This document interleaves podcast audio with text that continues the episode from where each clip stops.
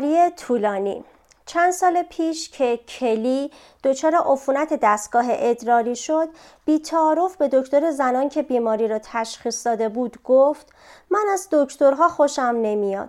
من به پزشکی مدرن اعتماد ندارم. قرصم نمی‌خورم. اما آنچه نگفت دلیل این بیاعتمادی بود از همان پانزده سال پیش که مادرش از متاستاز سرطان پستان مرد کلی که حالا سی ساله است حرفه پزشکی را به شیمی درمانی ناموفق ربط می دهد. مادرم سه سال مریض بود. تابستان سال قبل از مرگش یه عالم رادیوتراپی کرد. از بچه هایش فقط من هنوز خانه مانده بودم. یادم میآید که با او به بیمارستان می‌رفتم برای رادیوتراپی که آمادش می‌کردن نگاه می‌کردم و تنها فکرم این بود این کارها احمقانه است شکی نداشتم که احساسم نسبت به دکتر و دارو مربوط به همان سال هاست مربوط به نگاه کردن به مادرم که با سرم بادش می‌کنن و تبدیل به بالشتک جاسوزنی شده است. دستهایش مثل هروئینی ها سراسر کبود بود. وقتی دیگر برای خون گرفتن جایی روی دستهایش نمانده بود به این عقیده رسیدم. با خودم گفتم با من نمی‌تونن از این کارا بکنن. چند روز قبل از اینکه بمیرد توی بیمارستان حرفهای دکتر و پدرم را شنیدم. پدرم گفت امکان نداره. نمی‌تونیم یه عمل دیگر رو بهش تحمیل کنیم. همان شب بالاخره در هم شکستم. چون در آن لحظه فهمیدم که همه چیز تمام شده. کار دیگری نمی‌توان کرد. دیگر موضوع استقامت بدن مادرم بود که تا کی خود را بکشاند. این تجربه اعتقادم را نسبت به انسانیت در مرگ از روی ترحم شکل داد و دیگر در مقابل عمل قهرمانانه تلاش های لحظات آخری علم پزشکی یا تکنولوژی مقاومت کردم. اسم دکتر کورکیان را در ذهنم گذاشتم و فکر کردم که اگر بلایی سرم بیاید به اولین کسی که زنگ می‌زنم آقای دکتر است. حتی حالا هم پیش دکتر نمی روم مگر خیلی مریض باشم و از دوا خوردن هم اصلا خوشم نمی آید. وقتی عفونت دستگاه ادراری گرفتم دکترم خیلی خانم فهمیده ای بود برایم توضیح داد که چون علت بیماری باکتریه نمی‌تواند درمانهای طبیعی یا هومیوپاتی رو توصیه کند باید آنتیبیوتیک میخوردم و دوره درمانی را هم باید کامل می کردم من دو روز دوا خوردم و ول کردم. واقعا از هرچه به پزشکی مربوط می شود متنفرم. دختران مادران لاعلاج مثل کلی معمولا یک باره با تضادهای جدی روبرو می شوند. مشاهده وخامت حال کسی که دوست دارند، احساس بیچارگی و خشم، تلاش تا حد ممکن برای ادامه زندگی عادی و هر بار که در مسیر بیماری بحران جدیدی به وجود می آید، باید مجددا خود را تطبیق دهند. یعنی در آن واحد باید با مسائل زیادی دست و پنجه نرم کنند. پانزده سال طول کشید تا کلی دیگر از اینکه مادرش را آماج بحرانهای نوجوانی قرار داده بود احساس گناه نکند. ولی هنوز به دکترها اعتماد ندارد و میترسد سرطان بگیرد. هرچند مرگ شدیدترین زایعه است بچه ای که مادر را متعاقب یک بیماری طولانی از دست می دهد معمولا در دوران بیماری لسمه های دیگری هم می بیند. روند قبلی زندگی خانوادگی برای تطبیق با وضع بیمار ممکن است از بین برود. توجه فعال پدر یا مادر یا هر دو ممکن است کم شود و بعضی از نیازهای کودک برآورده نشود. منابع مالی خانوادگی ممکن است کاهش یابد و دریافت دختر از مادرش ممکن است بارها تغییر کند. وقتی دختر کوچکتر بزرگ می شود ممکن است فقط مادر بیمارش را به یاد بیاورد و ارتباط با مادر سالمش را هرگز به یاد نیاورد. دختر بزرگتر ممکن است علاقه و توجهش را به دوستان همسن و سال خود از دست بدهد و وقت بیشتری را در خانه بگذراند. با پیشرفت بیماری ممکن است دختر به پرستار مادر تبدیل شود نقشی مشخصا وارونه و ناشیانه که می تواند هر دو طرف را خشمگین و بیزار کند دختر همچنین می‌بیند که تصورش از قدرت والدین متلاشی شده. مادرش در خانواده دیگر شمایل قدرت نیست. دیگر آن کسی نیست که توانایی حیرت انگیزی در پناه دادن به بچه ها و حفاظت آنها در مقابل آسیب و ناراحتی را داشت. مگزین هریس توضیح می دهد وقتی کودکی وخامت تدریجی حال پدر یا مادرش را می بیند نه تنها شاهد مرگ قریب الوقوع است بلکه از دست رفتن و نابودی نیروی پشتیبان را هم می بیند.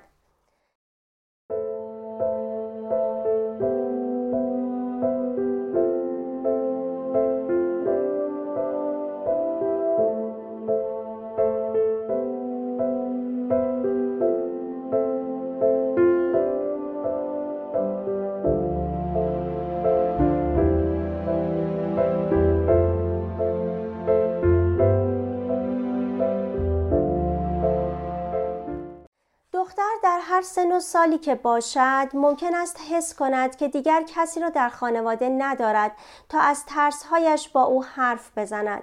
چون ذهن بقیه اعضای خانواده هم با همان فشارهای روحی اشغال شده است.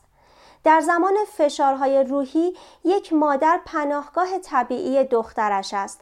ولی مادری که نگرانی های خودش او را از پای انداخته است نمی‌تواند این نقش را بازی کند. موضوع بیماری به خصوص برای استیسی درد سرساز بود چون با مادرش تنها زندگی می کرد. نه ساله بود که پدرش را از دست داد و در پانزده سالگی مادرش به ویروسی آلوده شد که سبب ایدز می شود. استیسی چهار سال از مادرش مراقبت کرد. مدرسه رفت و تلاش کرد تا از عهده بدنامی و شرم ناشی از ایدز بر بیاید و تمام این کارها بدون حمایت عاطفی مادری که تنها دلگرمیش بود انجام گرفت. استیسی به یاد می آورد هنوز زنده بود که او را از دست دادم. یادم میآید که چند بار مریض شدم و می‌خواستم پیشش بروم فقط پهلویش باشم که احساس دلگرمی کنم ولی نمی توانستم چون میکروب بیماری من برایش ضرر داشت برای مواظبت نمی توانستم خیلی نزدیکش شوم و خیلی ناراحت می شدم. وقتی پدرم ناگهانی مرد فکر کردم کاش می‌دانستم که دارد میمیرد می توانستم کنارش باشم و حالا مادرم بود و بیماریش آرام پیشرفت می کرد. به نظرم این سخت تر بود. بیشتر روان درمانگرها معتقدند که مرگ ناگهانی در کوتاه مدت سخت تر است زیرا خانه پر از شک و ناباوری است و همه خانواده سخت مشغول تطبیق با وضعیت هستند.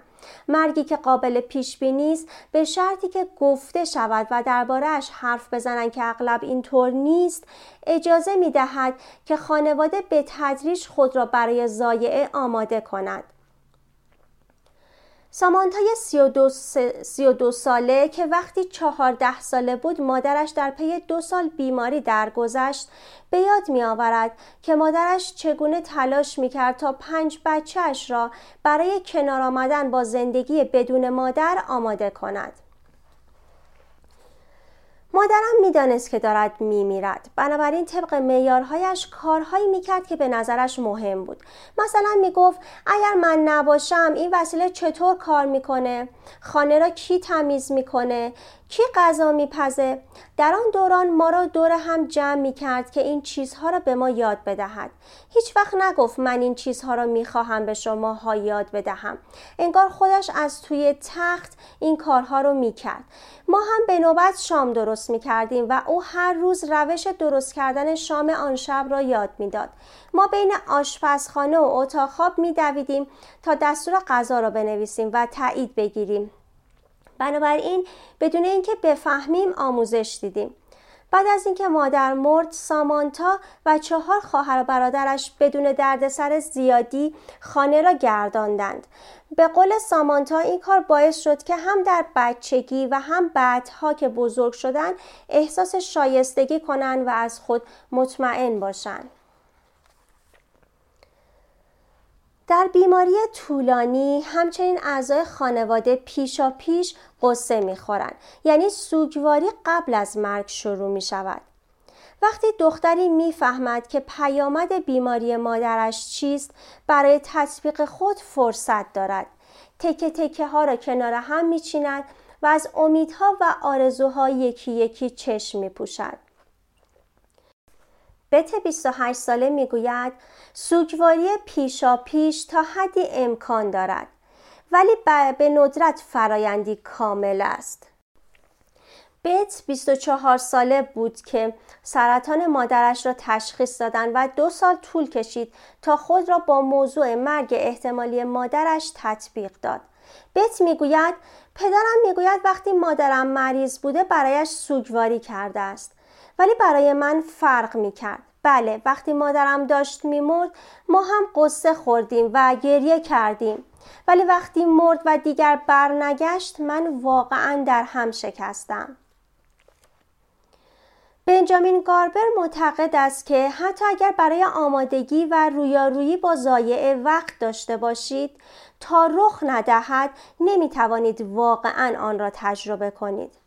او می‌گوید این نوع عکس عمل طبیعی است. شما آن را پیش بینی می کنید و مطمئنا تحمل آن آسانتر از مرگ فجی است که آدم بلافاصله داغون می شود ولی در بلند مدت آمادگی قبلی برای زایعه اهمیت چندانی ندارد چرا که فرد حضور دارد با شما حرف می‌زند میخندد و گریه می‌کند. یعنی زنده است. موضوع همین است. درست است که مادر زنده است و بدنش عملکرد حیاتی دارد. ولی در مراحل پیشرفته بسیاری از بیماری ها بیمار اغلب اگر اصلا به هوش باشد درد شدیدی دارد. در چنین وضعیتی آزردگی دختر از اینکه جلوی زندگی کردنش را گرفتهاند و دردناکتر از همه آرزوی به زبان نیاورده مرگ مادر دوره طولانی قصه خوری پیشا پیش را پیچیده می کند.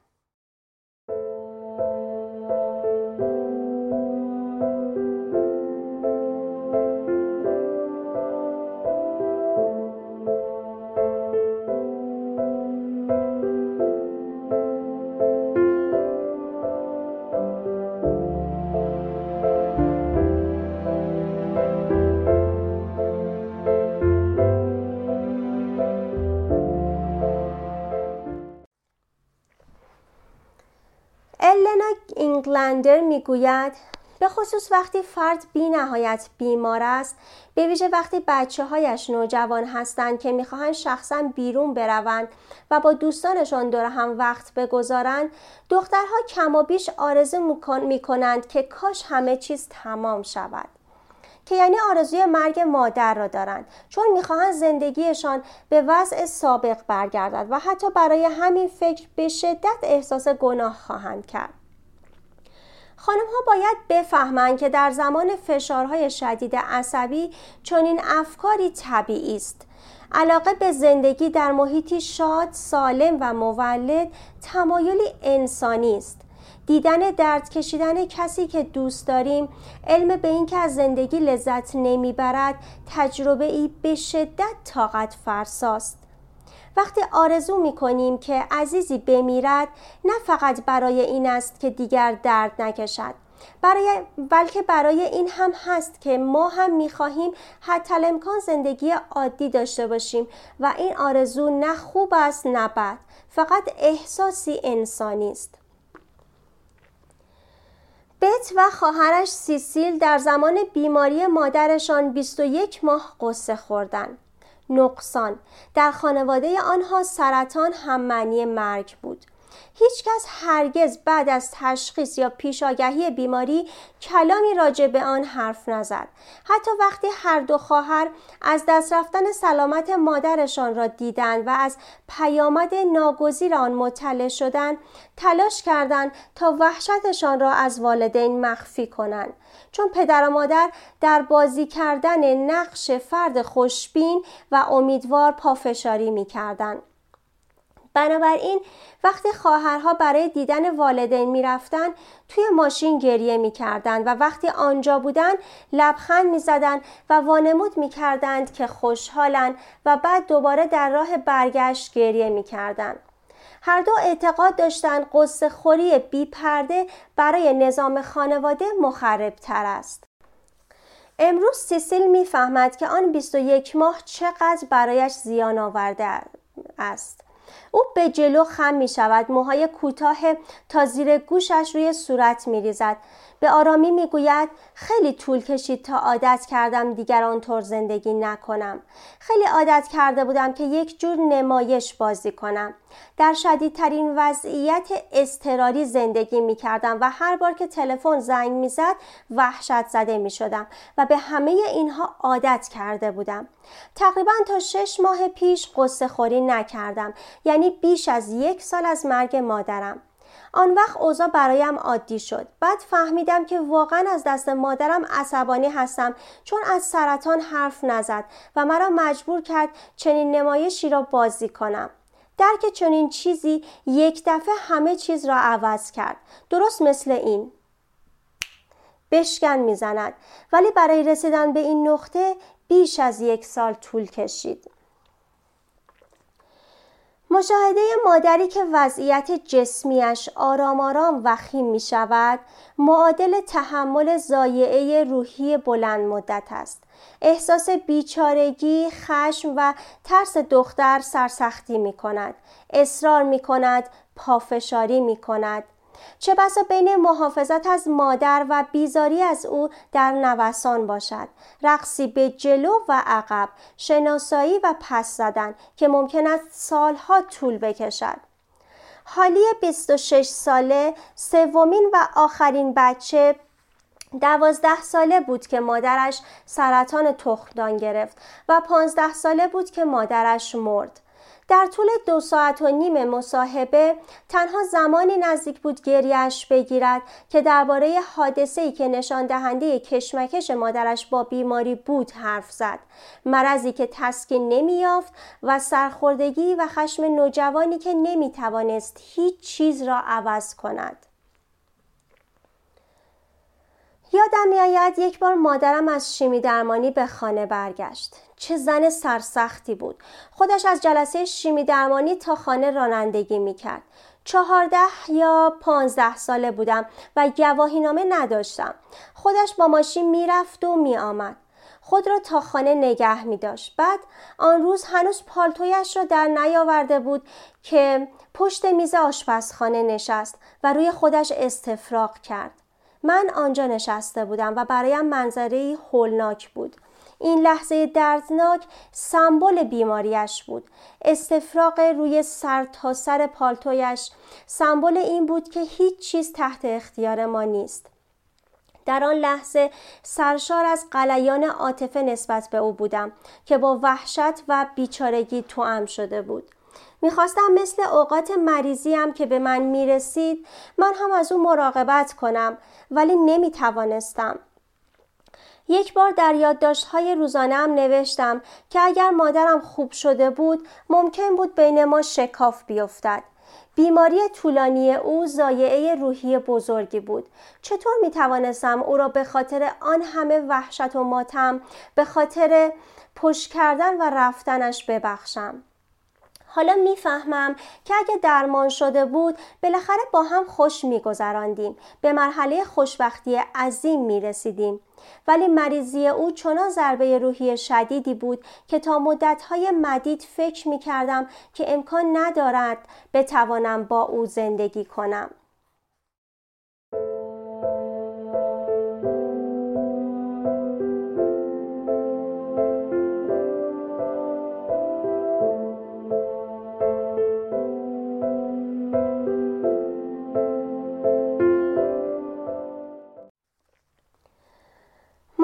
از شیمی درمانی برمیگشت همان مادری نبود که حالی دوازده سال با او چشم و همچشمی می‌کرد. به نظر یک نوجوان این مادر بیچاره و ضعیف است.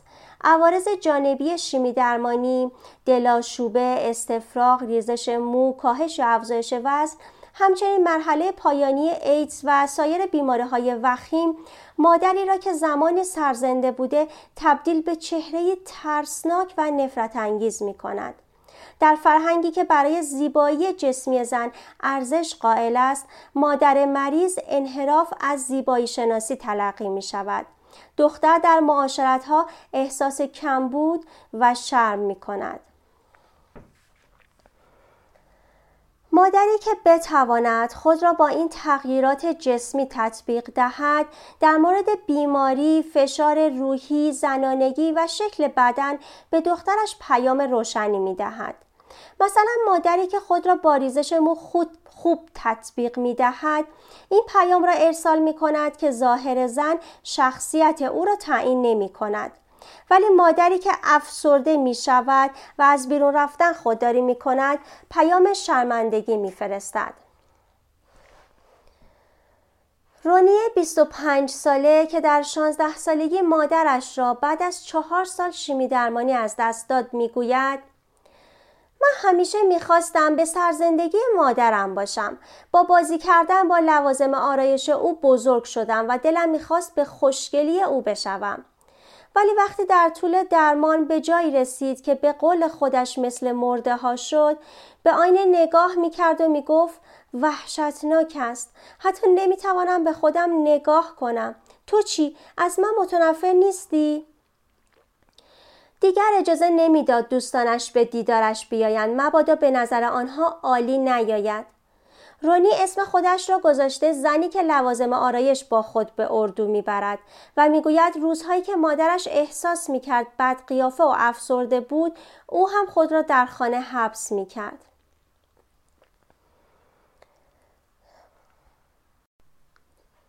دختری که استرابهای ناشی از تغییرات جسمی مادر را جذب می کند ممکن است بعد از زایعه مصمم شود در جنگی که مادرش در مقابل جسمش شکست خورد برنده شود. این دختر برای کنترل روی جسم خود که مادرش نداشت یک سری استانداردهای کمالگرایی جسمی وضع می کند هر تار مو باید سر جایش باشد. دانه دانه کالری ها باید شمرده شود. به نظرش هر لغزش او را یک قدم به مرگ نزدیکتر می کند اختلال در غذا خوردن مثل اشتهایی یا پرخوری روانی مثال های افراطی برای نیاز به کنترل روی بدن است. ولی بسیاری از زنان فشارسنج های سلامتی مزخرف دیگری دارند که فکرشان را مشغول کرده است. من می‌دانم که چون از دیدن مادرم در حمام که موهایش دست دست میریخت و گریه می‌کرد وحشت کردم هنوز موهایم را بلند می‌کنم. می‌دانم منطقی نیست. داروها باعث ریزش مو شدن نه سرطان. ولی یه جورهایی متقاعد شدم که هرچه مو بیشتر داشته باشم از مرگ دورترم.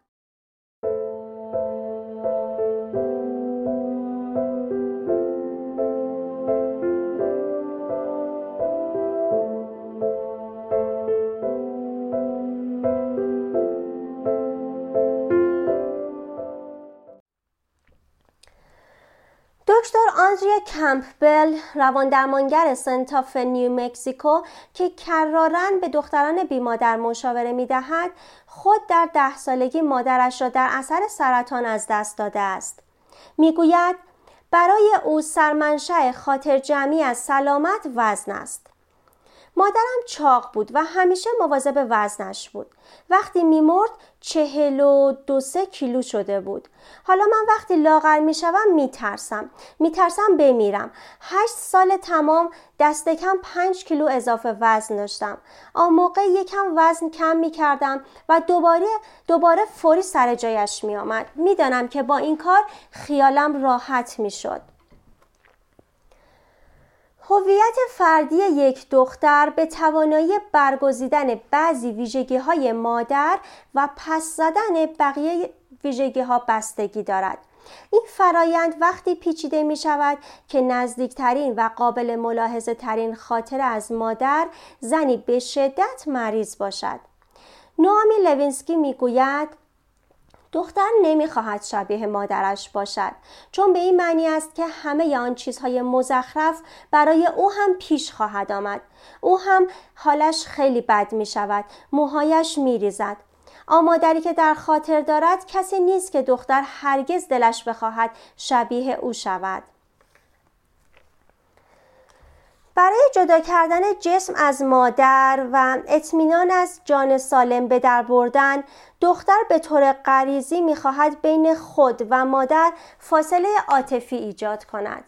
تلاش برای تکمیل چنین پس زدنی دختر را از مادری که زمانی سالم بود هم جدا می کند. مادری که یک موقع جوان بود و بیمارستان و دارو و نگرانی دست و پایش را نبسته بود. زنی بود که چه بسا دختر آرزو داشت شبیهش بشود. دکتر لوینسکی می‌گوید بیشتر زنهایی که می‌بینم چه مادرشان زنده باشد چه نباشد دارن روی ارتباط درونی خود با مادر و ظرفیت مادری کردن برای خود کار می‌کنند.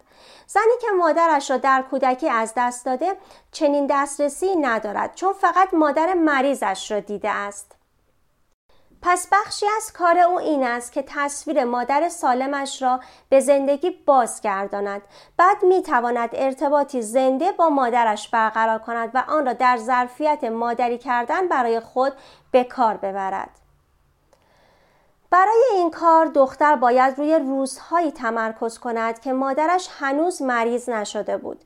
تماشای عکس هایی که زمان سلامت انداخته و پی بردن به حکایت از زندگی مادران به ما کمک می کند تا آنها را به صورتی که قبل از تولد ما و در سالهای اولیه زندگیمان بوده اند در نظر بیاوریم.